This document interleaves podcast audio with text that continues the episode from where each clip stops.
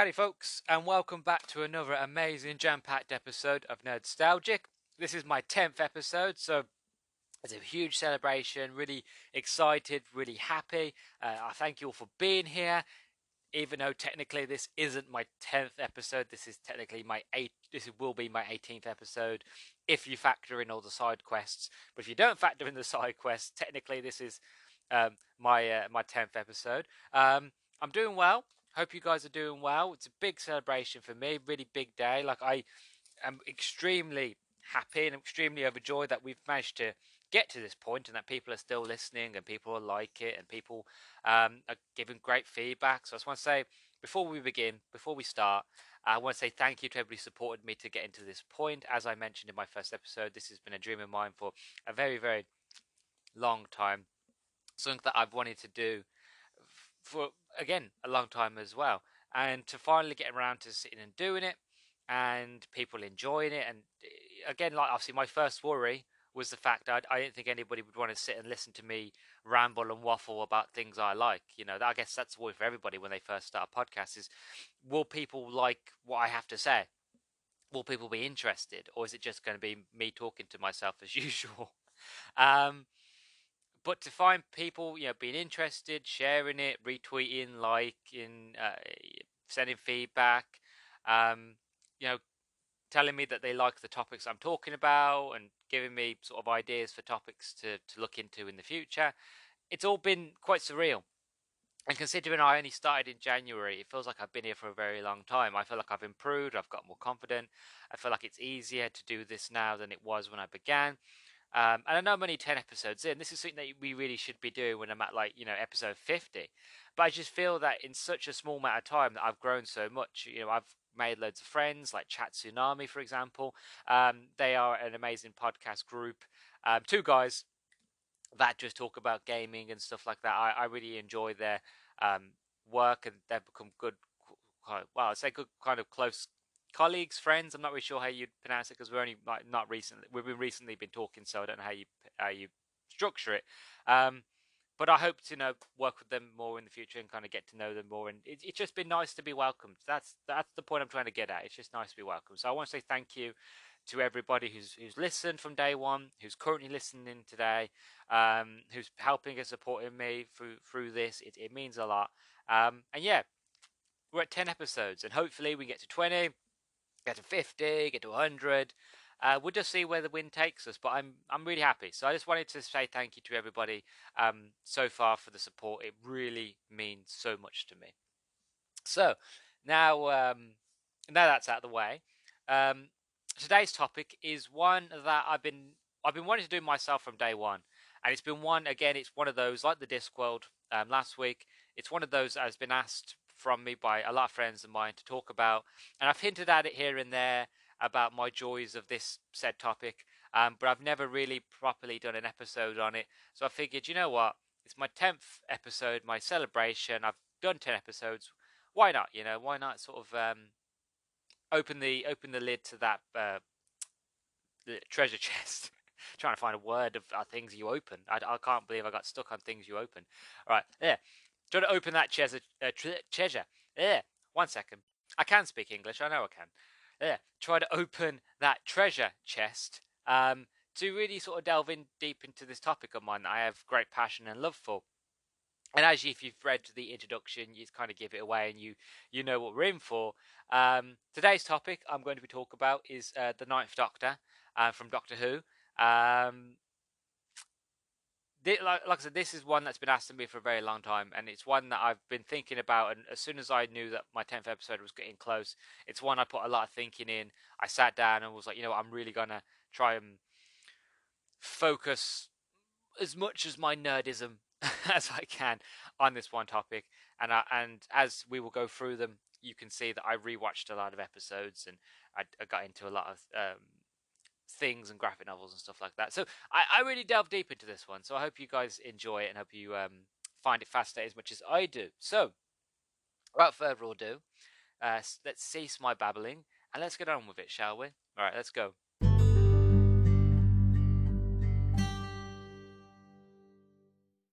Now, back in 2005, uh, Doctor Who uh, came back onto the scene after I think uh, the Doctor Who kind of got cancelled around about around about 1989, if I believe, was Sylvester McCoy's Doctor, the Seventh Doctor, which then led into I think I I, have, I, still haven't watched it, and I feel bad that I haven't watched it. One day I will get around to it, but that led to I think the late 90s um, with the Eighth Doctor, which was with the Doctor Who movie.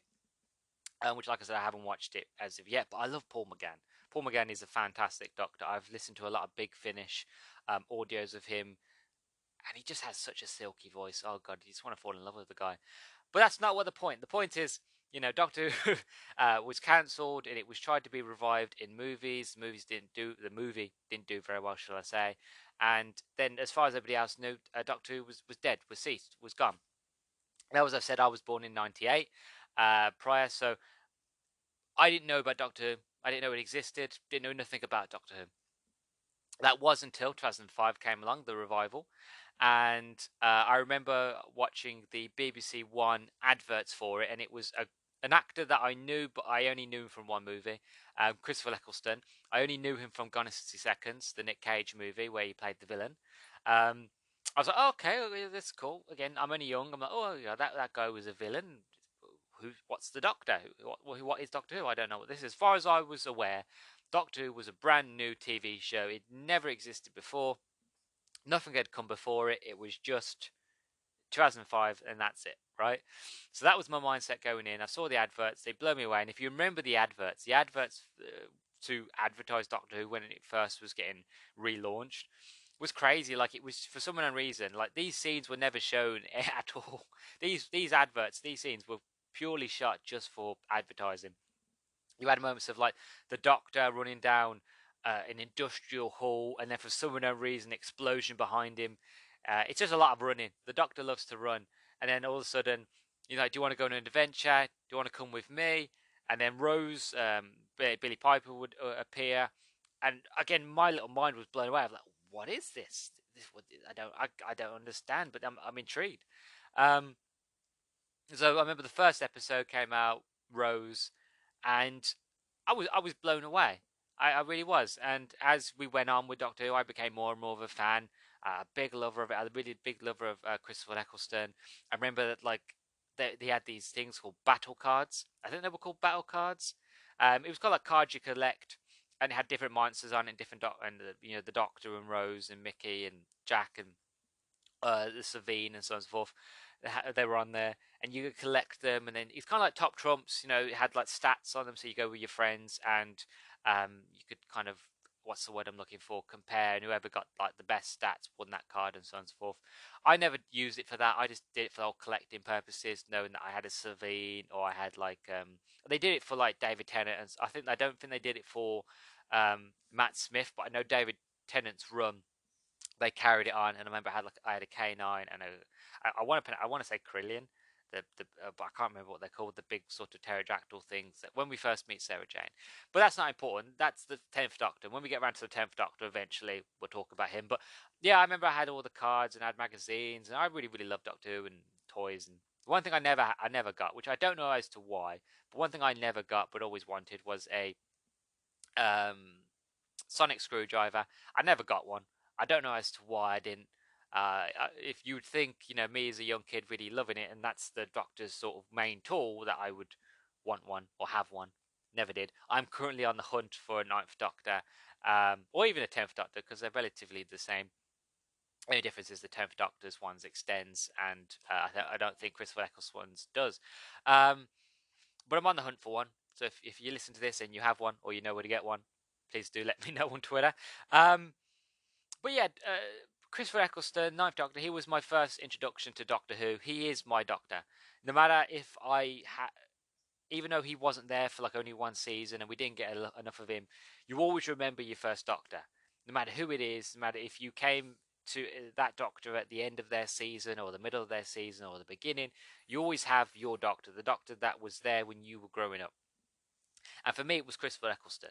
Even though that I am a, a huge fan of David Tennant and I love Tennant's Doctor, and for a long time, he was my doctor. He was my sort of main doctor. When everybody would ask me who's your favorite doctor, it'd be David Tennant. And that was only only reason that changed was as I've grown up and as I've gotten older and I've gone back and I've revisited the older episodes of Doctor Who and rewatching it from the beginning and seeing and having a better understanding and now having a better understanding of not just Doctor Who, but have a grown up mind and have a nerdy mind and rewatching Christopher Eccleston in his first season, it kind of gave you that sort of insight of like, God, this guy's a lot deeper than my little young brain would ever understand. He's a, and his acting is a lot better than you know I remember it being. not saying his acting was bad, but I'm just saying like because I'm older, I just see it more clearly now. You know, the the younger sort of interpretation is gone. The older interpretation's here now, and I can say, well, actually, this guy deserves more love. This guy deserves a lot of appreciation. And it kills me even today when I talk to Doctor Who fans, and I ask them about, oh, what do you think of Chris uh, Christopher Eccleston, the Ninth Doctor? And it's it kills me whenever you, you, you hear these words. Oh, I skipped him. Yeah, it, it really hurts. It really does hurt me when people say I, I skipped nine. I think you're a fool. I know it sounds horrible, and that's kind of really horrible to, to come out with. But I think anybody who skips nine is, is really foolish. I get it; it's only one season, um, but you can't skip nine. Yes, ten's amazing, and I don't blame people for wanting to jump to ten. I really don't. But Christopher Eccleston had just a way with his Doctor um, that I will go into more depth um, later on. But Christopher Eccleston's Doctor was one of those where he was very intense, but you could tell that he was going through a lot, that he'd been through a lot. And as we find out with the Time War, we can understand that. And obviously, hindsight being a very beautiful thing, we now know about the whole. Uh, we had uh, Paul McGann. Uh, he was ju- in the Time War, and he was str- he was kind of struggling with the Time War, and he went to the. I can't remember what they're called, but for argument's sake, to kind of get the story going, uh, we're just going to call them the Witches Coven because they are kind of like the Witches of Gallifrey. And Paul McGann's Doctor goes to these, uh, asks them for help. They give him like a, a potion to help him regenerate, and then he ends up regenerating into the War Doctor, Jonathan John Hurt. And then sort of the War Doctor goes on. Uh, there are books and there are big Finish audio, audio, uh, audio books on uh, the War Doctor, which I haven't really got into that much. I'm mostly going off um, what I've seen on the show and obviously my own sort of deep dive with my notes, as you can hear. Go through my notes of what I could find and put together um, because obviously Big Finish is great, but it, look, it, it's there's too much of Big Finish to really get through um, for one episode. So if I ever get do get around to the War Doctor, um, I promise I will jump in uh, to to that in more in depth, and it's I will spend a lot of money because uh, trust me now when I say Big Finish is expensive. It's expensive. You need to sell a kidney, okay? so um, we're not going to jump into the War Doctor, yes, but because of hindsight, we now know that you know Paul McGann went into the War Doctor, which then you know regenerated into Christopher Eccleston, and as you can imagine, the guy's still got a very warlike mind, suffering from PTSD. I think all the doctors are really suffering from PTSD. It's just that as time goes on, it's less and less, and it's gotten to the point where, like, where you got to Peter Capaldi, where he's purely just, as he says to Bill. Bill says to him, "Have you ever killed anybody? Like, do, do you even care?" and he tells her like I'm over like a thousand years old. I've never had the time to fit like to care. I have to get on with it and deal with it. So it's kind of the, the point where you can see the evolution of the Doctor, where like he still reflects and it the the time war still affects him, but he's gotten to the point now where it's just the fact of I can't change it. I've just come to terms with it. I don't like it, and I'm going to be judged by it, but it's just the way it has to be. Otherwise, I am not going to be able to be me. I'm not going to be able to do what I need to do if I keep reflecting on it. You know, so whereas we see Christopher Eccleston, he still is very much the, the warlike sort of mentality, and he's trying to come out of that. And you can see, and I, again, I'll go into this more more clearly later on, but you can see that he, as the season goes on, this one season, he tries to redeem himself, and he does redeem himself near to the end. But I'll go into more detail in that um, later on. But Christopher Eccleston, hands down, is one of my favourite actors to play the role. Sadly, again, we only got one season with him again that hurts but obviously if you look into it you understand as to why. I don't really want to bring up old drama but uh, the long and short of it what is there was a lot of creative differences between christopher and i think the director or writer or both. I'm not i can't really remember for sure but there was a lot of um, creative issues there and eventually chris eccleston just decided okay okay you know we ain't going to come to an agreement. I'm going to go my way and then you guys can go next. Um, which is a shame again because I would have loved to see more Chris Eccleston. Again, quite recently, Chris Eccleston has gone on to do Big Finish uh, as the Ninth Doctor, and uh, he's been doing loads of uh, audio sort of plays there. Again, I haven't listened to those either because again, I have to sell a kidney and an arm to buy those ones because they're new, so they are expensive. Um, one day I will get into the whole Big Finish um, when I've experienced more. I have experienced quite a few Big Finish, um, but not as much as enough to properly delve deep and to talk about it. But I, um, I would just tell you now that if you want to get into Big Finish, good luck, um, and sell some organs and and uh, maybe some jewelry, and then maybe your house and other things like that to you know to afford things because some of them are cheap, but then others are just so expensive, especially box sets. Oh god, I ain't gonna get into it because I'm gonna be here for ages. But yeah, um, one day I'll I'll get into the Big Finish, but he is doing sort of audio stories on Big Finish. He ha- he is doing things like that. He did do some of the books. Uh, well, not I'd, yeah, tell a lie. He didn't do some of the books. I mean, he did do um, some of the audio plays um, for, like I said, Big Finish. But uh, sadly, he didn't do the books. But you know, I feel like he's. Obviously, I don't want to say things that I don't know. Again, I'm not Chris Eccleston. I don't know what he was thinking or feeling, but it feels like now he's slowly kind of coming back into it, but in his own terms. Like he said himself recently that he wouldn't come back for the 60th anniversary, and he said that he would only come back if they had him on his own. Whereas, like, um, his doctor only works is not one of is one of the doctors that wouldn't work on a multi-doctor story you know, Chris, his version of the Doctor isn't a multi-Doctor. His Doctor is just the Doctor, and that's it. You know, he doesn't work well with other versions of himself, which I understand. Which again, I will get onto more detail in that um, later. Um, see, there's a lot to cover here because the Ninth Doctor, like, you've only one season, but he's incredibly in depth. There's a lot to the Ninth Doctor. There's a lot to all the Doctors, but you would think after one season there wouldn't be a lot, but there is. There's so much to get into. Um, but yeah, so as I said, Ninth Doctor, my first introduction of it, blown away, and he is my Doctor. And again, it still kills me that people say they skip him. Um, but hopefully, if you're listening to this and you, you're not a Doctor Who fan, or um, you again yourself you skipped night, the Ninth Doctor, or um, you're just here to kind of see what Doctor Who's kind of well say Doctor Who's all about because um, that's a completely different video. But you know, just come in just to kind of get an idea for Doctor Who and see if it'd be something you're interested in. Then I hopefully will try to convince you as, as best I can to not skip um, the Ninth Doctor and to generally give him a go. So um, the way this structure is going to work, the way I'm going to do it, is that I'm going to talk about the episodes. Um, don't worry, I'm not going to talk about every single episode because um, we'll be here for hours and hours and hours. Um, i have just taken out my some of my favorite episodes, and I'm going to talk about them in very brief sort of um, brief ways. Uh, again, and then I'm going to talk about the books. Again, I'm not going to talk about all the books. Um, I'm going to talk about three of my favorites, and then I'm going to talk about other sort of forms of media um, that he's been in, and then I'm going to um, talk a bit about the Doctor himself and, and my theories and thoughts on Christopher Eccleston, the Ninth Doctor's Ninth Doctor, Doctor, and then um, we're going to end it on the overall thoughts. So this should be should be fun. So now we've had my sort of introduction to Doctor Who and where I I started and my love of Doctor Who uh, began. Um, time to jump in with the episodes. Those those episodes that really sort of brought Doctor Who into the forefront, which made my love of Doctor Who so solid uh, nowadays. So uh, on to the episodes.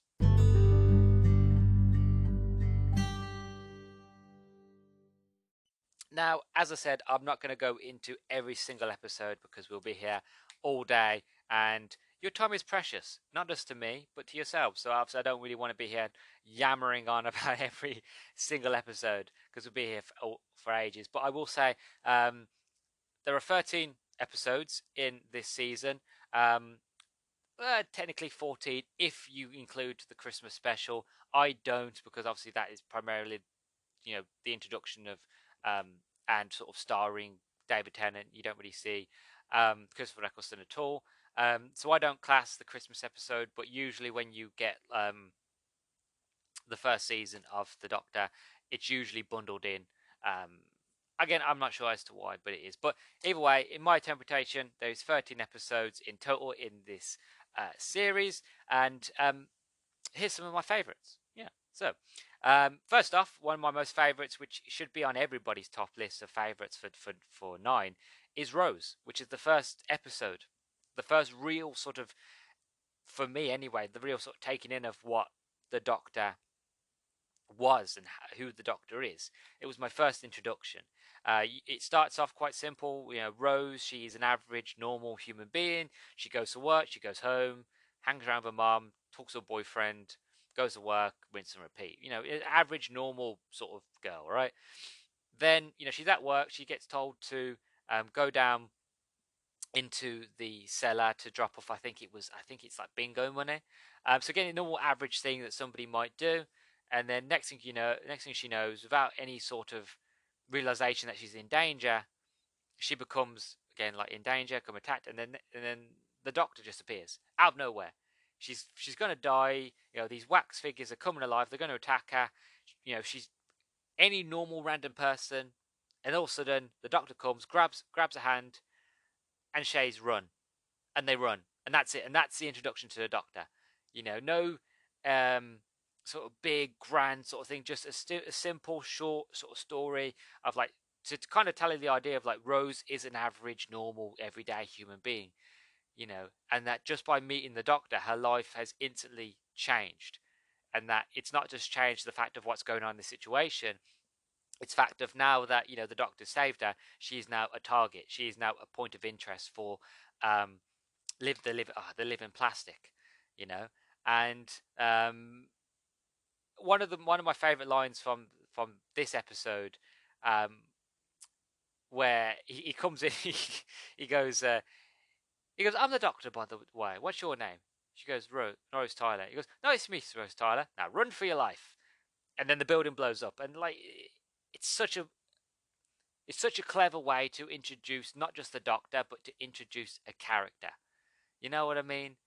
Um, it's it's not just the fact of oh well, you know, Doctor Revive, we can do some big brash sort of amazing sci-fi CGI effects, and we could probably do the TARDIS flying in and landing, and the Doctor just appearing and stuff like that. But they, they decided to ground it. They decided to kind of make it more sort of um, realistic in a way, where like it's just an average Joe, average everyday sort of human in in a ties of Rose, and then she just meets the Doctor, and her world's change and you as yourself the watcher the, the viewer your world's change as well because it's not just he's not just grabbing rose's hand he's grow he's grabbing your hand grabbing your imagination and saying run you know come on this adventure with me Let, let's go. And as the episode goes on you get a better understanding and more fun of Christopher Eccleston and what his doctor is and how that you know he's probably recently um what's the word regenerated and that he is just trying to find his way. He does. He's kind of like the war's ended. You know, now what? You know, what do, how do? Because obviously, one thing you've got to realize with the time war, the time war went on for a very, very long time, and he had to do a lot of things that he didn't want to do, and that um, it's very. It took a toll on him. So I I feel with this doctor, and again I'll go in a bit more detail of it later, but I feel like with this doctor, he was just trying to find his way, trying to find like how do I get back into the groove that I used to be before the time war, and um, that is basically how this episode is that kind of introduction to Rose, the introduction to um, Chris Eccleston's Doctor, how he's trying to be the hero, how he's basically trying to be the guy that he was before, and that um, he's just trying to go with the motions and obviously getting a companion and not being on his own. Again, so that's what I love about Rose. It's not just the introduction, but it's also that kind of idea of, you know, that this doctor, he he's lost, but he's trying to do the right thing. You know, kind of like Spider Man, where it's like he, he's just trying to be better. You know, that's the best way he could do it. He's just trying to be better. He's done wrong for a long time. He's just trying to be a better person and just do better. Um, and I think that's very nice. Again, that again that's not really currently. It might be evident um, if you're an old Doctor Who fan, but um, obviously I this is my interpretation from hindsight. You know, being a fan of uh, the newer Doctor Who's and watching the whole sort of um, story with the War Doctor take place, that we sort of know this uh, bit of bit of trivia to be true. Um, but yeah, that's so that's how I sort of interpret it my, myself anyway with Rose, and that's why Rose is always at the top of my list because it was just the, the best introduction to a character I've seen on TV for a very very long time. So at number two uh, is the Empty Child. Uh, now this one I I love it because it just shows the Doctor in full form. This is the Doctor at his best. You know, where he is uh, the sleuth, he's the detective, he is basically trying to help anybody during you know the world the second world war but he's trying to you know again like i mentioned he's trying to be the hero again. He's trying to be the savior again. You know this is his moment where he can generally help somebody where like during a war you know it's not a bad thing to try to save one or two people. You know during a war i think it's quite sort of when everybody else is taking lives you know you want to be saving lives. And i think that's the way the doctor sees this way so he just wants to try to solve this mystery and help these this this child, these people, and he does, and he, he does it in such a beautiful, wonderful fashion. Um, in this one, we meet Jack. I quite like uh, Captain Jack. Uh, I just think he's funny, especially with this team. He's all right with David Tennant, but I feel like when he's with um, the Ninth Doctor, I think he's just extra bit of sass, extra bit of um, funniness. Before uh, Torchwood and all that kind of made him a bit more sort of, you know, yeah, he was still kind of, you know, jokey, the haha sort of thing. But like, I think with before Torchwood, he was more just kind of like, you know, joking around, not really taking things seriously, and not very serious Jack. Um, but I mentioned, like with the timeless child, uh, the timeless child, that's a different story. Uh, with the empty child, um, it's very lovely. Like, are you my mummy? Um, you know, the Doctor gets moments where he can have a have a laugh and have a joke, and you know, with the um, Rose that tries to get him to dance, and he's like, "Would you mind? I'm trying to Rose. I'm, I'm trying to resonate concrete." You know, again, it's very silly, very stupid, but I, I just think it's funny. Um, one of my again, one of my favorite moments in this is actually not a, one of Chris Eccleston's um, best moments. It's it doesn't even involve him. One of my best quotes from all of Doctor Who ever is this one simple line um, where they all started waking up. They've all got these masks on. They all start to wake up from these masks and kind of realize what's going on. Where are we? And this old lady goes up to the, the, a doctor, not the doctor, just a standard doctor, goes up to him and goes, um, "Doctor, I, I, I came in here and I, I'm, I'm, I'm a bit confused." And he goes, well, "What's the matter?" And she goes, "Well, when I came in there, I only had one leg. I, I've got two. And he looks and he goes, "Well, there is a war on. Are you sure you haven't misplaced it?" I, again, it's silly, but it's one of my favourite sort of quotes from all of Doctor Who. It, it's very stupid, but it's just again very clever, funny writing. Um, but the time, the empty. I keep saying the timeless child. No, different story. Stop. There. The Empty Child is again one of my one of my favourites, just for the fact of he gets to be the hero, he gets to be the saviour. You know, Captain Jack messes up, you know, makes mistakes, you know, so it's down to the Doctor to fix it, to to save the day, to to be the hero, and he does. And we find out that the villain is not actually a villain. It's not well, it's not anything really. It's just doing as as best as it can with what it's got. Um, with these with the um with the nanites, and that the nanites are just trying to help, and he realizes that, and he he fixes them when he helps them, and it's um it's very wonderful. It's very loving again, it, it's played out as very dark, very sort of scary uh, to begin with. But as the story goes on and you realise what's happening, um, it's a very sort of lovely sort of story. The whole idea where the Doctor is, he can be the hero for once, and I think that's what he wants, and that's what he was trying to be. He he he doesn't want anybody else to die. So if he can help everybody and save everybody, um, he will, and he does, and it's wonderful. Um, the next episode is uh, the Dalek. Uh, it's just called Dalek. This one, again, this one is has a different contrast to the last one that I spoke about, the the Empty Child. This one is where the Doctor is dark. This is back where he goes back to his War Doctor sort of mindset, where he's no longer the hero. He sees his mortal enemy, the last living Dalek. You know, and he's sort of. You have moments where he, especially when he has there is a moment where the Doctor has a confrontation with the Dalek, where he sits and he has a he has a chat, and um, he goes, "I I watched my world burn. I killed you all, and I killed my own people." And he has that realization of like, "Damn, I not not only just I've not only like killed my own people, but I've killed yours too. I won. I'm the last one." And it's that moment of like, "Oh God, I am only the last one." that uh, everybody's gone and I am on my own, you know, and I'm just like this Dalek that I am on my own. And again, you have that sort of it's it's one of those how can I explain it? It's one of those sort of introductions with the Doctor where if you didn't know Doctor Who, you didn't know about the Time War, you would you wouldn't understand the Doctor until this moment.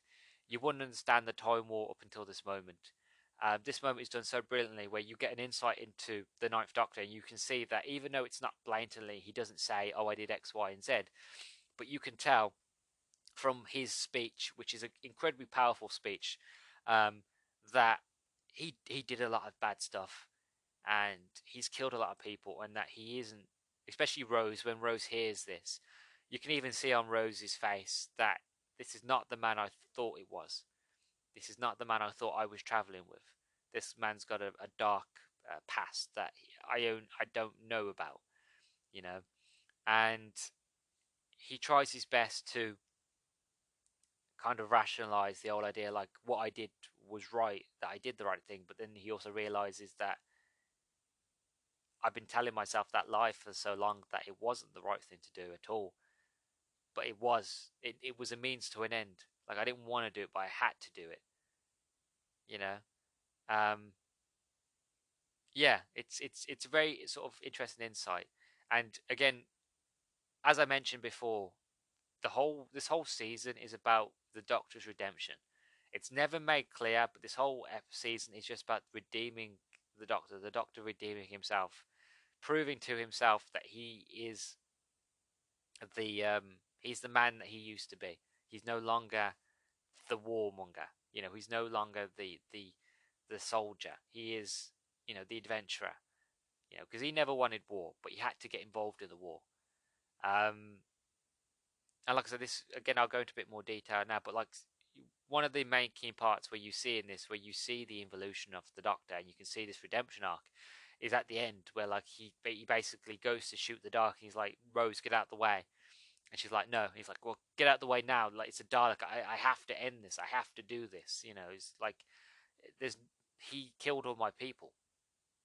And then kind of Rose sort of shows the Doctor like he this Dalek is different. You know, he's absorbed Rose's sort of feelings. He's he's becoming sort of human, and the Doctor the the the Dalek itself is starting to feel emotion. It's starting to understand that, or it's starting to come to terms with who it is and what it's done and it's starting to feel emotions and it doesn't understand why it feels sad and why it feels hurt and why it feels lonely you know and the doctor kind of eh, within hearing the the dalek and within seeing himself finally come out like his sort of dark side again it's that moment of redemption where the doctor doesn't shoot the dalek and he's just looking he's like i uh i, I don't i don't I, i'm sorry you know, he kind of puts a gun, he puts a gun down. He's like, I, you can see in his eyes that he, he doesn't want to be that person, that he allowed that person that he said that he would never be again to come out, just because he he saw his his enemy.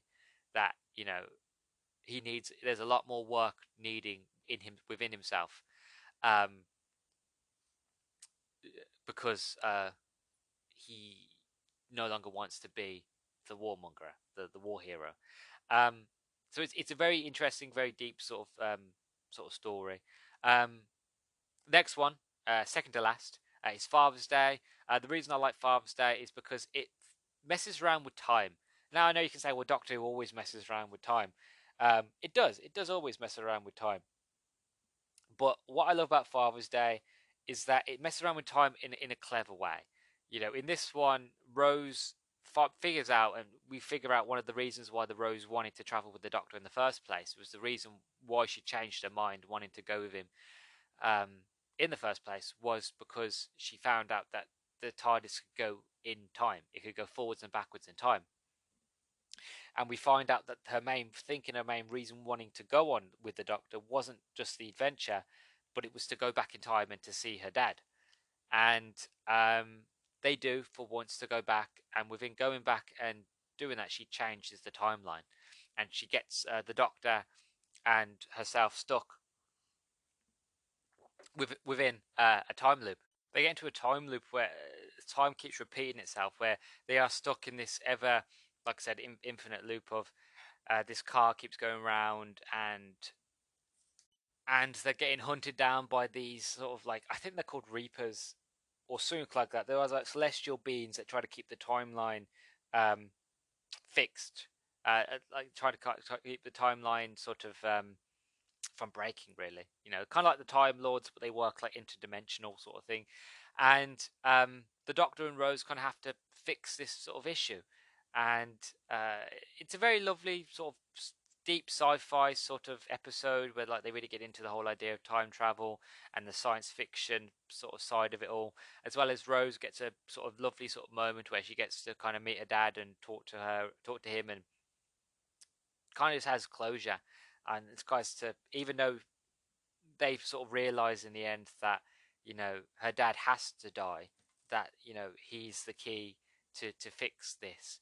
Um but it's still that sort of lovely, nice moment where um, she gets to kind of have last words with her dad, and then to kind of tell him about all the things that she's done and all the places she's been, and uh, how her mo- how her mum is, and you know, just a nice little thing. I think something that the doctor kind of is quite harsh on her, but and so so rightly, you know, because again she does kind of almost break time completely.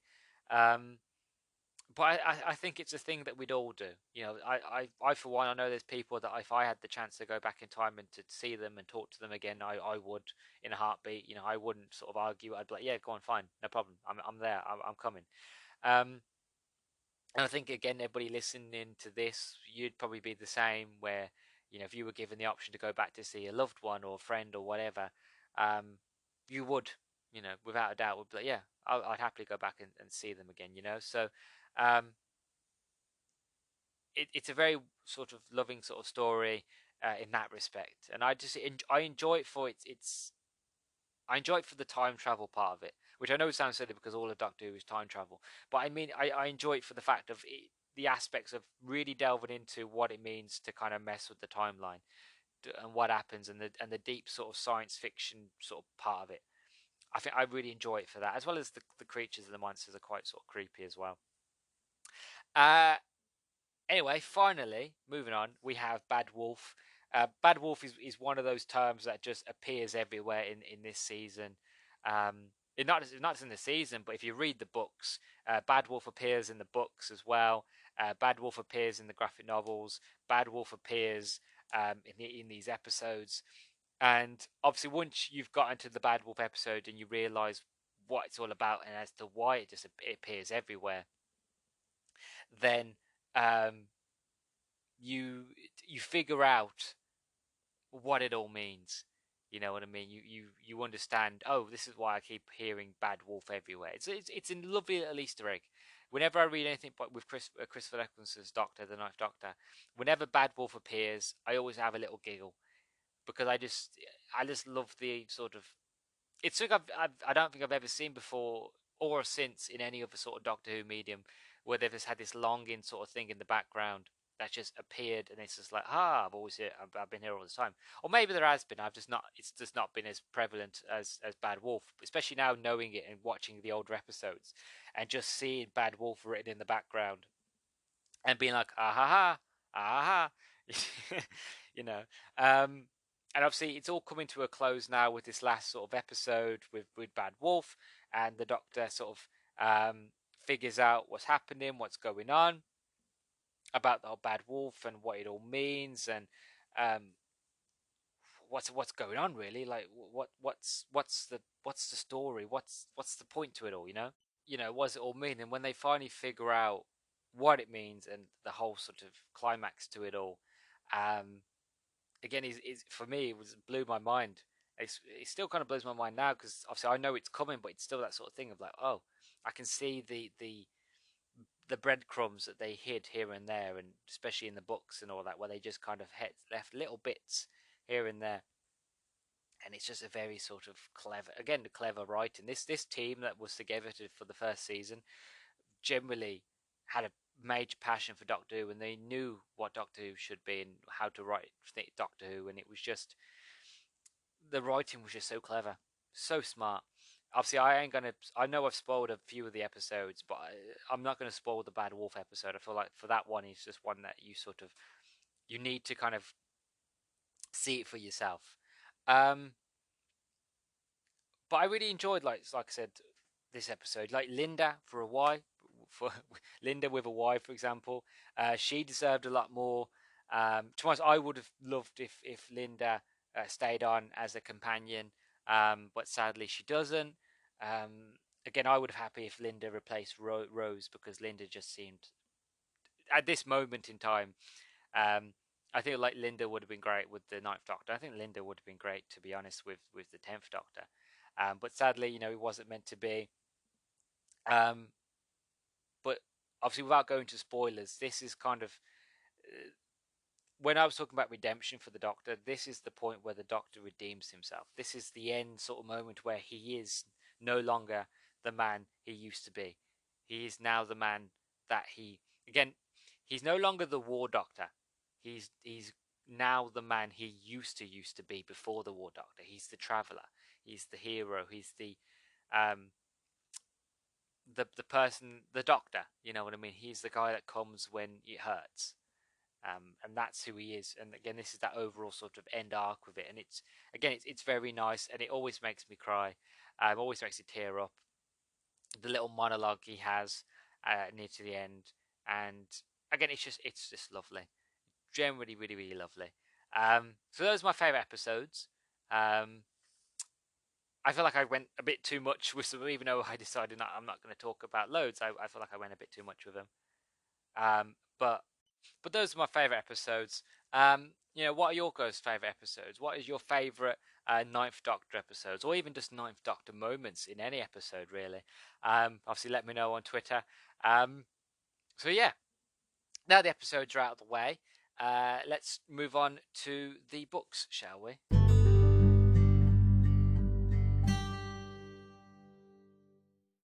So, onto the books. I promise this one won't be as long. I just had a look and uh, the last segment was 22 minutes long. Sorry about that.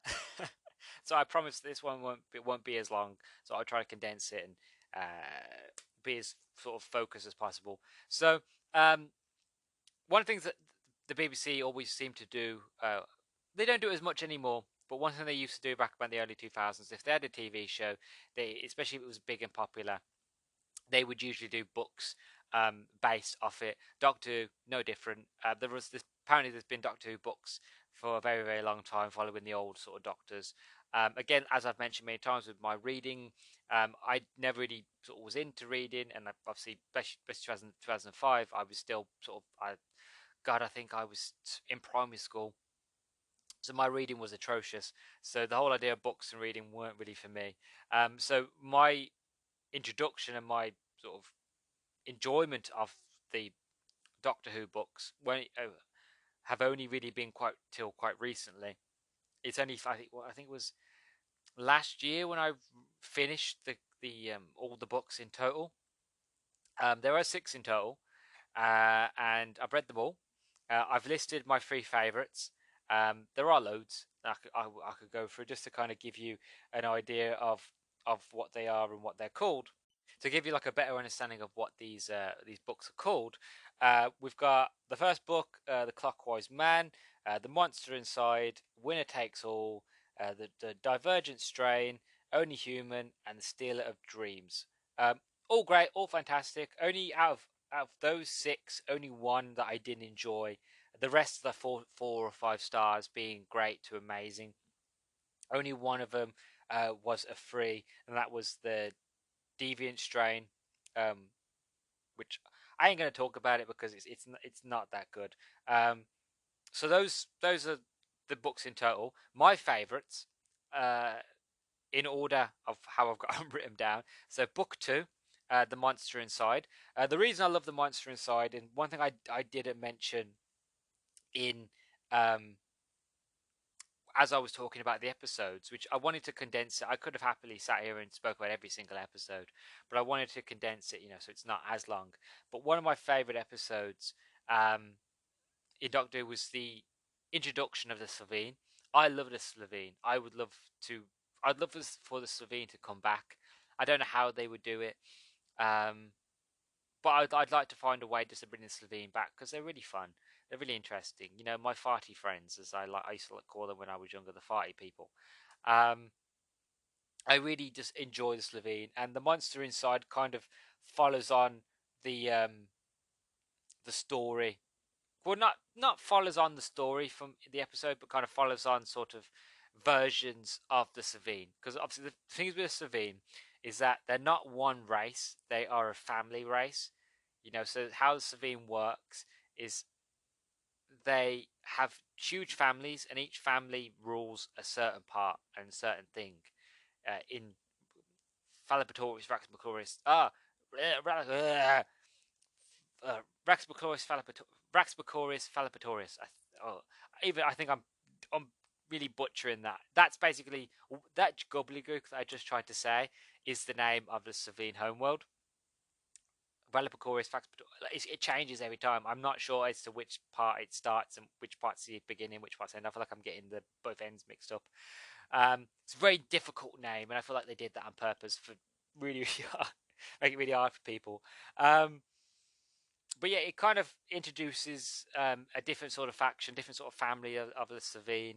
Uh, would have highlights of what's going on what happened in uh, the TV the TV show where the Doctor mentions like I I met uh, one version of your family on Earth and they were trying to do X, Y, and Z, and um, it's again if you watch the TV shows with as I did I I again it's really nerdy of me, but I looked at when say like a said episode was released, and then I looked at when the book was released. So I'd be like, okay, so I will I will watch this episode or that episode, and then I will read this book and then I would watch next episode. Then I would read this book, and that's basically how I did it. I didn't finish off the the episode all the episodes until I had read all the books. I did it in a I did it in time, if that makes sense. I did it all sort of as you would if you was watching the show back in the 2000s you would watch an episode or two then the new book would come out and you'd buy the book read the book and then you'd watch the next episode a week or so later so that's how i sort of i did it um, kind of to get myself in the mindset of like the early 2000s. So to have little hints of just like, oh yeah, we recently met like Slitheen's on on Earth, and I'm like, oh yeah, because you know, I watched the um, the episode where the Slitheen's were introduced, um, and then I read this book. So again, it's that very streamlined sort of moment. Um, the synopsis, the the blurb for this for this book is the TARDIS takes the Doctor and Rose to a destination in deep space. Justicia, a prison camp stretched over seven planets where Earth colonies deal with their criminals. While Rose finds herself locked up in a teenage borstal, the Doctor is trapped in a scientific labour camp. Each is determined to find the other, and soon both Rose and the Doctor are risking life and limb to escape in their distinctive styles. But their dangerous plans are complicated by some old enemies are these creatures fellow prisoners, as they claim, or staging a takeover for their own sinister purposes? And obviously, as we, as I've mentioned, as I've kind of spoiled, those sort of uh, those enemies are the Slitheen. Um, but it's not what you think. I'll just say that. One of the things I love about the books, and one of the things I will mention before I move on to the next book, um, is that the way I see external media. So if you're going to do a TV show or a movie, if you're going to do external media, whether that be comics or you're going to do books, um, I feel that those things should try to push the envelope further. So, say for example, you like Doctor Who, where um, you can get dark, but you can't get dark, dark. You know what I mean with Doctor Who because kids still watch it, so you can't do too dark, but you can go close enough where uh, it's okay for kids to watch. Kids might still get scared, but it's okay for them to watch, but sort of not be, you know, overly terrified where they don't want to watch the next episode. You know what I mean?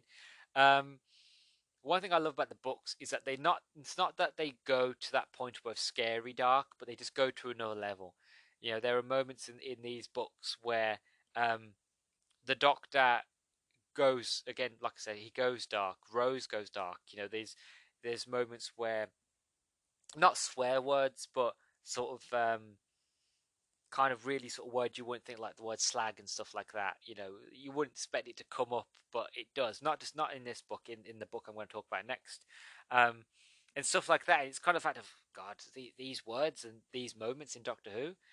But I've, as I've spoken to people um, who have read the older Doctor Who novels, the um, the New Virgin ones, and uh, other sort of other other sort of Doctor Who media in the past, they said, "Oh God, I haven't seen nothing." Uh, apparently, the older books go heavily into things that you would never think um, Doctor Who would go into. Um, and I'm not saying that to kind of put people off. I'm just saying the fact of you know what I love about these books is that they go they go deep, they go dark, they go places the TV show can't go, in a good way, not in a bad way. Like I know I mentioned, you know, it uses some language that you know you wouldn't expect, but it's never like you know overly explicit. It's more just kind of like you know horrible sort of names, you know, like like the word slag and stuff like that. It, it's as horrible like oh god, I never thought I'd heard that word in Doctor Who, but um, it pushes the envelope, and I like that. The, the all the books sort of push the envelope, um, and I enjoy that, especially like in this in the next book, uh, book uh, book three in this series, um, winner takes all. Uh, winner takes all sort of base is based on Earth. Uh, the Doctor and Rose are back on Earth, and um, they go to basically meet sort of Rose's mom. Rose hasn't seen her mom in a long time, so Rose goes, says to the Doctor, "Can we go see my mom?" He goes, "Yeah, sure, no problem." And they get to um, her mom's place and find that she has like a games console, and she's like, "Oh, why have you got a games console for?" And she goes, "Oh, they were just giving them out for free down the market because I I bought a certain amount of things, and they bringing out free games." And it basically turns out that this game console is not a games console. It's it's it's a sort of how can I explain it? It's like a training device. Anybody who gets to a certain sort of point in the game and gets to a certain sort of level will get invited to um, the headquarters of where this game's made, and then from there, um, the dark sort of things start to happen. Best way I can say it without trying to spoil the story for you. Um, but I love this story because the aliens that are in it, obviously, as you can imagine, it's something to do with aliens. That's not really a spoiler. That's kind of obvious when you're talking about Doctor Who. Um, but it, the aliens that are, are in this are very are ones I'd love to see in real life. Let's just say that, you know, there are moments where uh, these sort of um, I'm going to describe them. It's going to sound silly how I describe them, but um, one faction. There's two different factions. One faction are giant porcupines, okay, um, alien porcupines, and the other faction are giant, uh, giant praying mantises.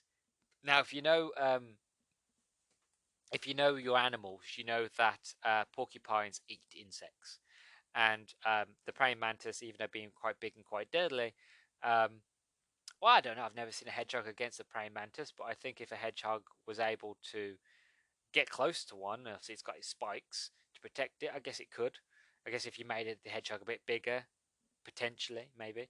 Um, but these two warring factions, these two different alien races, are against each other. They're fighting a war uh, between each other, and they haven't got many sort of soldiers left. So they kind of build this game in terms to play to for humans to play that war for them. Um, and it's very silly. It's very, but it, it, again, it gets very dark at times. Um, this is a very Mickey sort of centered story. Mickey kind of takes a centerfold in the story. Um, I'm not the biggest fan of Mickey. Um, not not in this series. In the first season, he's a bit of a wimp. He's a bit of a, like a moaner. All he does is moan and mope about. He kind of like kind of grows into his own as sort of the seasons go on with the like the tenth Doctor. But when you first see him in this first season, he's a bit of a, a bit of a baby, to be honest. Um, but he slowly starts to grow, and as you can see, like this, he, his gamer sort of geeky side comes out. The Doctor, he's sort of um, warlike sort of side comes out. Um, it's, again, you get more of Rose's mother, and you get a bit more Rose. And it's just a nice little sort of human-based sort of story. Um, as for the final book, book five, Only Human, this one is just insane. Like if if I was to recommend you any book from the Ninth Doctor, I would recommend Only Human. It is just crazy. it, it is um, it's mental. I know I didn't read the blurb for um, Winner Takes All because I, I, I, I, what I basically explained is the basic premise of it. But for only human, I'm going to t- talk about the blurb um, because I'm going to need it to help me justify what I'm going to say.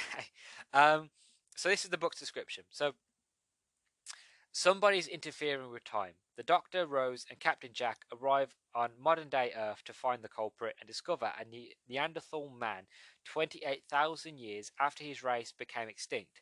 Only a trip back to primi- only a trip back to primal dawn of humanity can solve the mystery.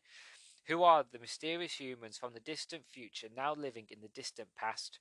What hideous monsters are trying to escape from behind the grey door? Is Rose going to end up married to a caveman?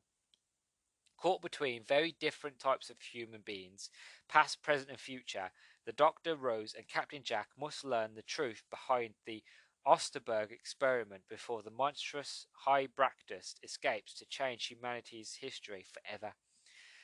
This book is insane. This book is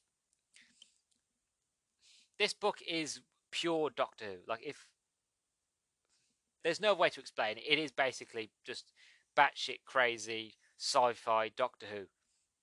Like it's a kind of episode that like you wish it was a TV episode. You wish this was like something that they. There's no way they could do it because the budget would have been way too high for what you know Doctor Who was and is even now and probably what the, the BBC would willing to pay just for this one episode, or even we'd have to be two parts. Um, it's just crazy. Um, the basic sort of premise of it is that they go, they find a disturbance in time, follow it, find it's a, a caveman. So the doctor's basically like, we're going to have to figure out why this uh, why this caveman's here, and they basically say to, to Jack, like, here go, Jack. Here's some money. Um, look after him. Me and Rose are going to go back in time to figure out, you know, why he's here. So you, there's two different storylines going on in in this in this book. You've got the first storyline, which is uh, the Doctor and Rose go back in time in prehistoric times to figure out as to how and why um, the Neanderthal is in our time. Well, say 2005, 2006 time, and then also got to figure out um, what's going on and then you've got timeline sort of two, what's going on modern day with Captain Jack and he's with the Neanderthal and trying to teach him English, trying to teach him the modern world and how it works, and obviously Captain Jack being Captain Jack. Um, it doesn't always go uh, to plan, um, but it's the funny the funniest parts are when it cuts back. There'll be moments where you'll have this really big epic sort of moment going on with with Rose and the Doctor, and then it will cut back and it'll be like a diary entry of uh, this caveman how he's sort of talking about what him and Jack got up to, what him and Jack did, and like Jack ends up taking him to a nightclub and ends up getting him laid. Uh, and it, again, it's just incredibly crazy and insane. Um, I love it. I really do. It, it's incredibly stupid, but it's it's stu- it's stupid in the in the right way. It's not stupid as in like oh this this is terrible. Like it's in stupid as this is fantastic. This is funny. Um, the aliens are great. You know the sort of creatures and the people that they meet in the past is funny. Captain Jack is com- is complete 100% Captain Jack. Uh, the Neanderthal, he's fantastic. It's just one of them sort of stories that is just it's so crazy that it's hard to explain. It's just one of those where you just have to kind of like, here's the book, read it and enjoy. Um, and there's not much more I can say of it from that. Like generally, it's just one of those that you've got to jump in and um, look fine for yourself. Um, it's incredibly silly, um, incredibly fun, well written. You'll love it. That's the best I can say about it. So uh, that's my three favorite bu- uh, books out of the out of all six. Um, by by all means jump in, give them a go. The um, Deviant Strain, eh, it's not so great. If you're gonna like, I listened to it from audiobook. The audiobook was was really like the book wasn't itself bad. It's just the narrator they got was really really bad, and that kind of ruined the book for me. Um, so I recommend if you're going to get round to to read all these books that you do, that you do read the Deviant Strain. You can do the the audios on the rest, but the Deviant Strain, you I would recommend to sit and actually read that one because uh, as an audiobook, it just doesn't work. Um, but the rest are great. The rest are fine. The rest are really enjoyable. Um, highly recommend them all in a way. And uh, yeah, so give them a go. So on to um, my overall thoughts uh, on the on the on the Eighth Doctor and kind of break down the uh, the Ninth Doctor as best as I can, or my interpretation of the Ninth Doctor.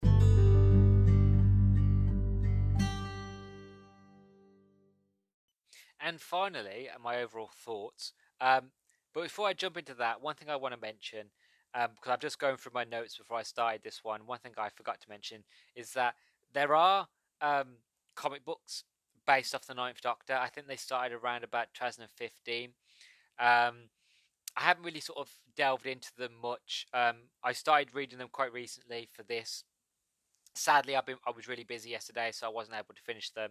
I'm about two away from finishing the first volume. I think there's about five volumes in total. Each one has about five comics to that one story.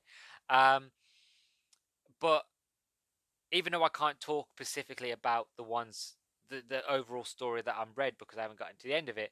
Uh, I do want to mention that it is quite cool. It is quite interesting, quite funny, well written, um, very crazy, very insane, um, but a lot of fun. So I do recommend sort of checking them out. I'm enjoying them so far, and when I get around to finishing them, um, I'll let you guys know if I remember. Most likely on Twitter, but there, there's that. So um, my overall thoughts on the ninth on the ninth Doctor. So well, let's start with this, the season in general before I get onto the Doctor himself. Um, my overall thoughts with the, the season is that it's it's a fantastic introduction to a character. That's what you want and what you needed because that's basically inherently is the point of um, this season of Doctor Who was the fact of it was the revival. It was bringing it back. It was trying to satisfy the old guard as well as bring in the new guard, you know, old fans and new fans. Um, as well as trying to satisfy, it was trying its best to kind of tell a new story that, like, the Time War happened. Um, we didn't see the Time War, but the Time War happened, and this is kind of the outcome. This is the Doctor that kind of, after the Time War's ended, this is sort of the new Doctor um, that we've got. Um, and the story kind of just continues from there. Kind of like we recognize what happened in the past and what took place with the older doctors, um, but this is kind of like it's kind of like a soft reboot. So they kind of use the time war to kind of have a soft reboot, um, being like it happened, it took place a lot for over a long period of time. This new Doctor's very different, very changed, very new, um, trying to figure out who he is again. So uh, he's trying to find out who, like who he is, what he is, uh, how to be, and uh, that's it. Kind of move on from there.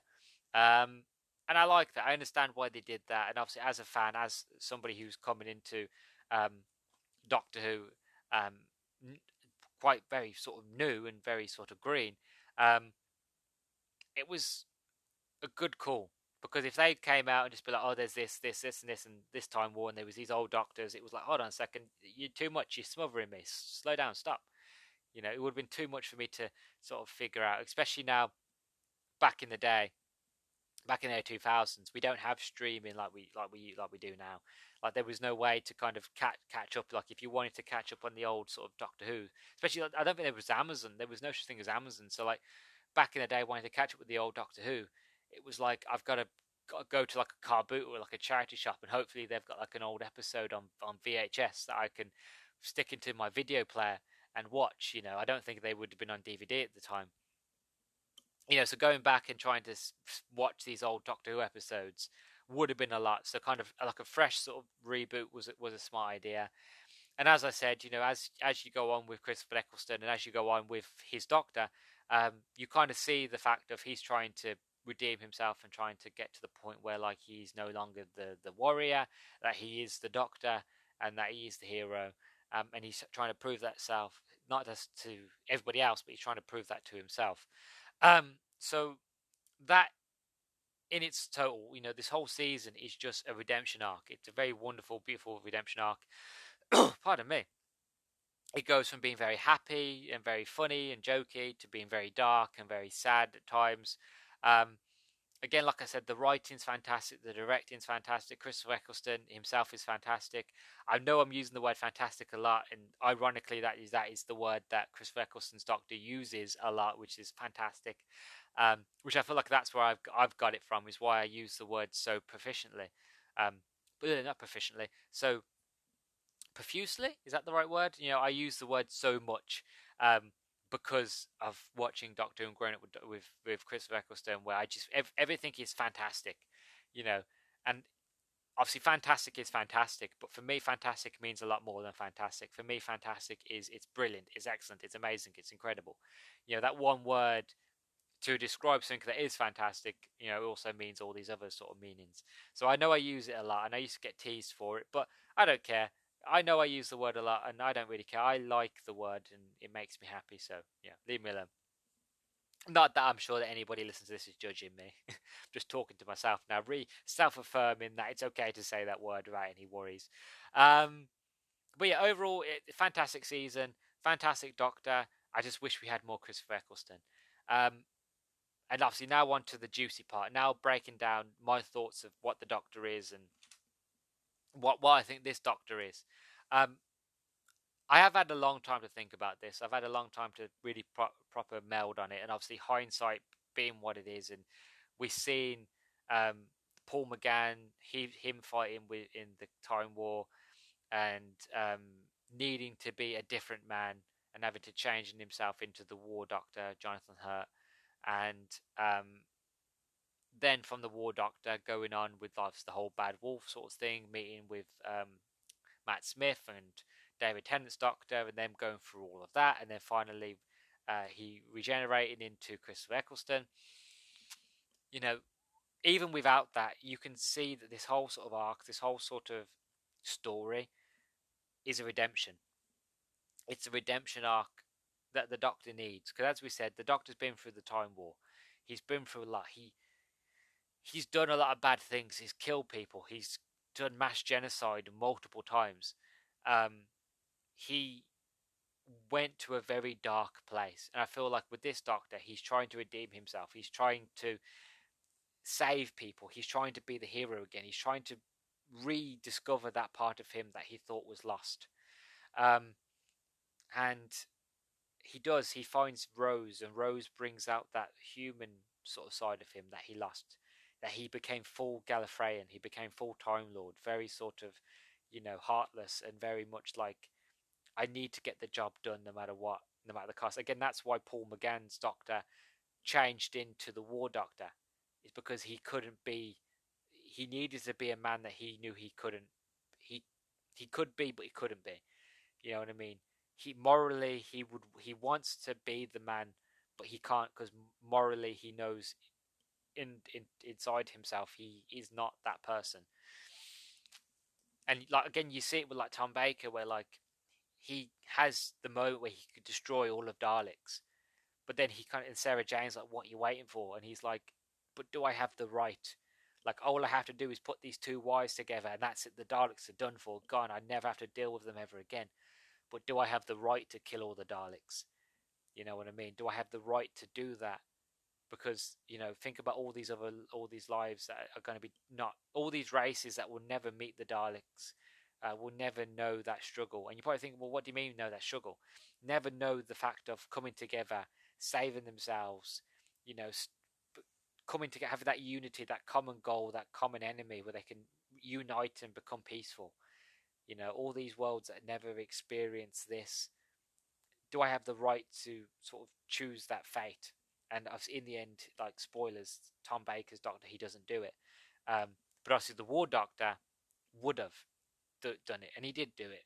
You know, so even though the Doctor can go to a very dark place, and as we see with the with the later version with like Peter Capaldi and David Tennant, and even Matt Smith at times, um, you do get to a point where he can't be that man, so he has to change into the War Doctor. And I feel like with this Doctor, now he's sort of coming back to who he is. He's trying to figure out who he is. Am I still that person? Am I still the Doctor, or am I still the war hero? So you have that redemption arc as well. And one of the beautiful things about this episode is that, you know, in the first episode, in the second episode, it kind of takes him to this space station where you see the Earth being destroyed, and how he's trying to save the day, but every time he tries to save the day, somebody has to die in the process. You know that that tree lady, she dies within helping the Doctor.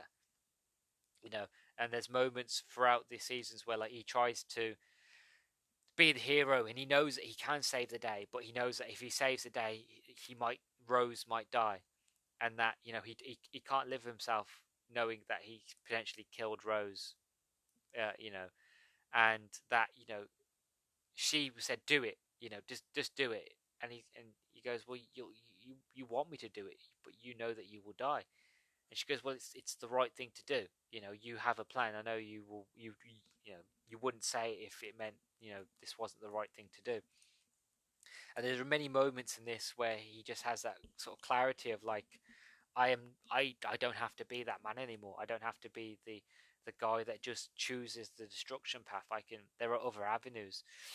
And at the very very end, at the final episode, he gets a he gets a choice a chance to um, save the day and be the war the war hero, to be the to be the war doctor, to stop the Daleks, to save everything. And the the, the Dalek says to him like, you know, can you do this? You know, you know this is what you are. You are a, a good Dalek. You know, you just care about destruction, no matter what the cost, and you know about extermination. And he goes like, "I'll do it. I'll do it.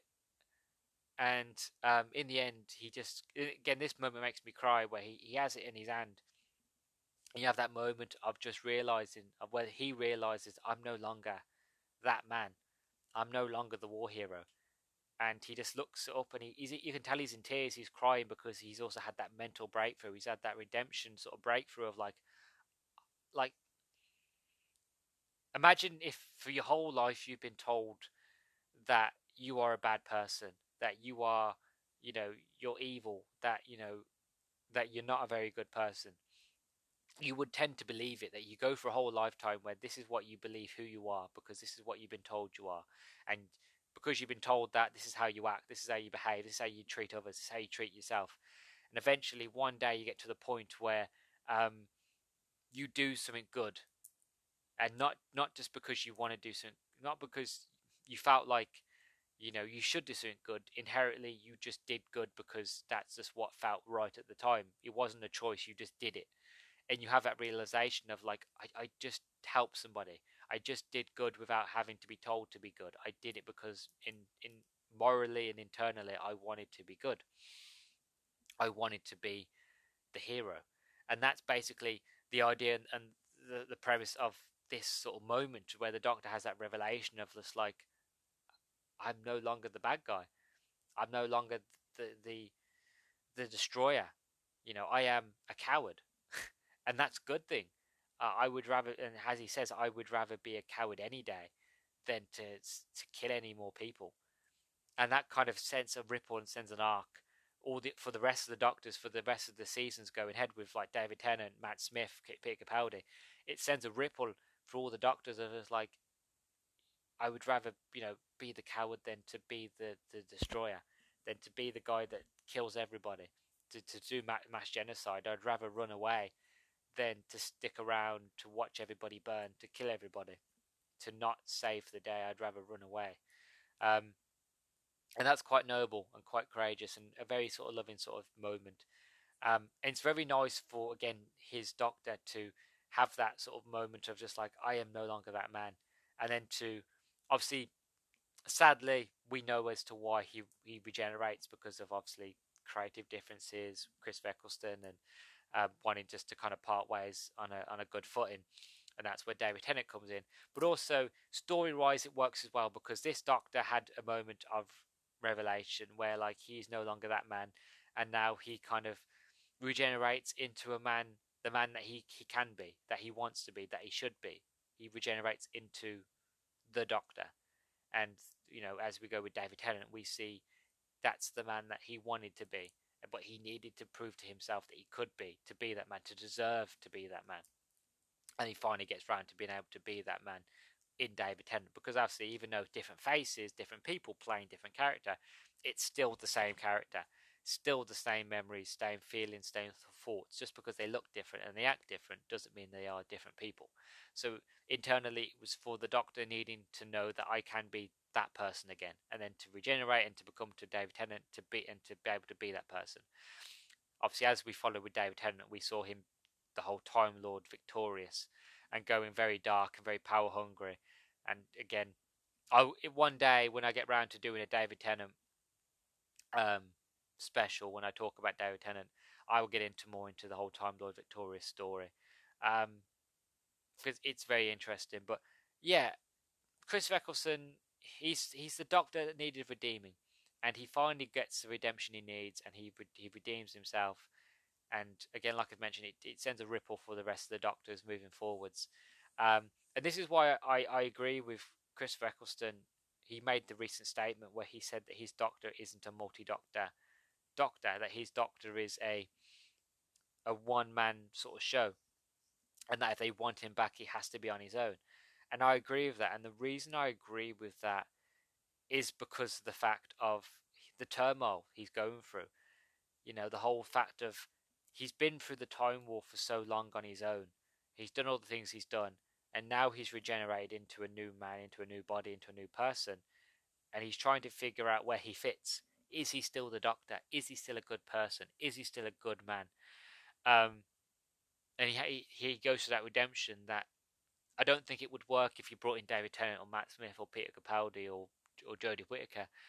It wouldn't work if you brought any of those in because even though you could have a moment where he looks at those doctors and be like, ah, it's it's nice to see that I've changed. It's nice to see that I'm right. I feel like it would discredit the whole season.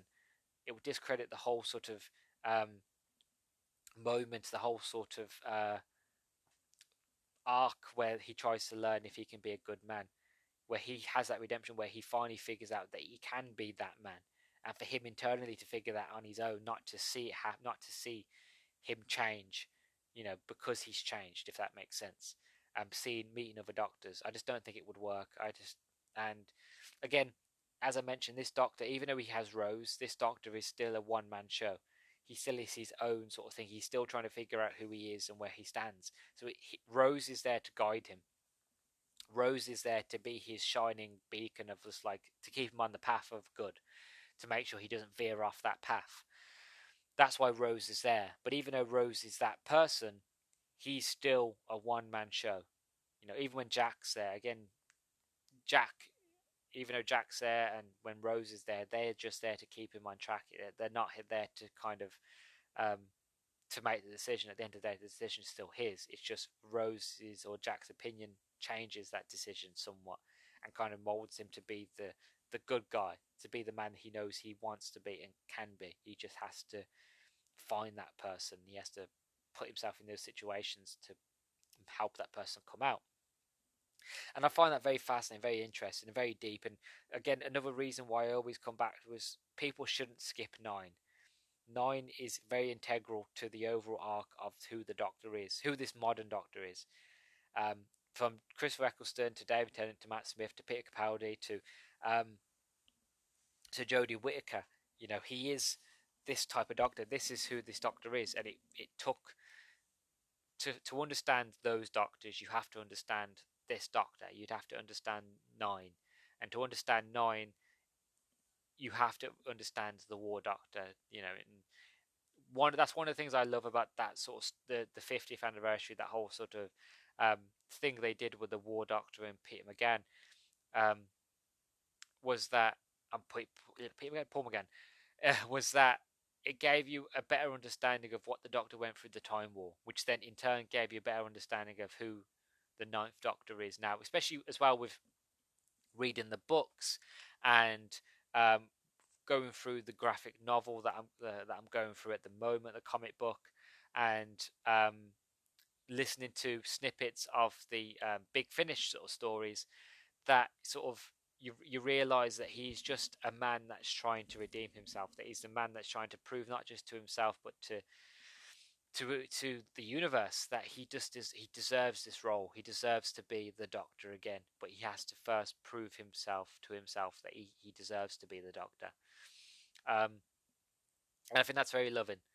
And I think there are moments where he deals with PTSD. There are moments where he deals with the sort of self-sacrifice where it's like, do I deserve to live? Do I deserve to be here?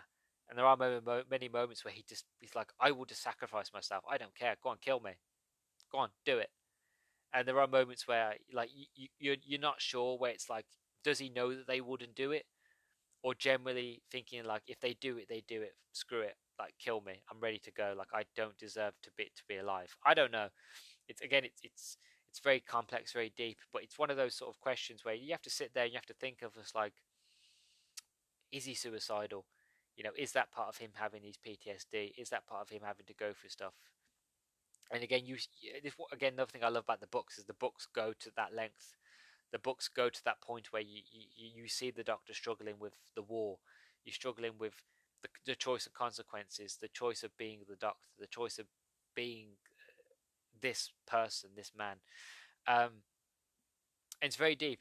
It's it's very loving, and again, this is what I love about the Ninth Doctor is that it's it's deeper than what people give credit for. People just see on the surface one season, blah. ain't gonna sit and watch it. I'm gonna jump straight to David Tennant. And again, I don't blame people for doing that. I really don't because David Tennant is amazing. But I will still stand hard and say it's very foolish to skip the Ninth Doctor when there are so much to the Doctor, when there's so much to his transaction with Rose, with his transactions with um, uh, Jack, with his transactions with Mickey, with transactions with the universe, with other characters, with um, his transactions with himself. And again, it's this very loving, very wonderful sort of thing. And I just feel like you know the Ninth Doctor deserves more love, and I, I, I would love to see the Ninth Doctor back, but you know after hearing what Chris Eccleston said recently, like if they want him back, he has to be on his own. Would they do it? I don't think the BBC would, but it's just nice to know that you know there is a way that he would come back if they did it. Would they? Don't know. Would like to, obviously, but that's it. You know. So that's that's my overall thoughts on the Ninth Doctor and the this season and the books and all the things that come with it. Um, I hope you enjoyed it. Hope you liked it. Again, this is my tenth episode, so I wanted it to be a big one. Um, but I obviously with ep- every episode that I do, I do worry about how long these episodes go on for, and if people are really enjoying them. But I'm guessing I'm just going to go on a limb here that if, if I've done like 18 plus episodes, uh, well, this being the 18th, uh, this being the 10th one of the main series, and obviously 18 overall, and people are still listening, and I'm still getting loads of people uh, listening and enjoying it and giving feedback, I have to kind of give some sort of idea and some concept uh, in my mind that if um, all this is happening and people are enjoying it, um, and I'm at this point that people don't mind the episodes being so long. So I've got to stop judging myself and beating myself up for doing long episodes. If people like them, if people enjoy them, then I'll keep doing them. Um, but yeah, I, I hope you enjoyed this one, and thank you for staying with me through um, all these episodes and all these different topics and listening and enjoying and giving good feedback and sharing it and following me on Twitter. It means so much to me. Um, if you're listening to me on Spotify, don't forget to, to give a rating. Um, at one to five, whatever you feel like is is fair. Uh, if you want to follow me on Twitter, it's uh, nerdstalgic underscore pod or just type in Nerdstalgic Podcast and you should find my flaming face uh, on there. Um, easy to find. Uh, just give me a follow. Um, drop f- feedback. Let me know what you thought. If you liked an episode, good or bad. Obviously, you know we, everybody wants good feedback, but good or bad, um, whatever uh, it is you want to tell me, let me know. All feedback is good feedback. At the end of the day, it all helps to improve to make things better. And uh, yeah, so I think that's everything yeah, that's everything. So um, that's what again. Before I go, I just want to say thank you. Generally, from the bottom of my heart, it, it means a lot to for for all your support. You listening here now, thank you. If you're listening on your car or on your phone, uh, thank you. It means so much. And um, yeah, so as always, stay sexy, stay active. I love you all. Peace and thank you so much for listening. It means so much. Thank you.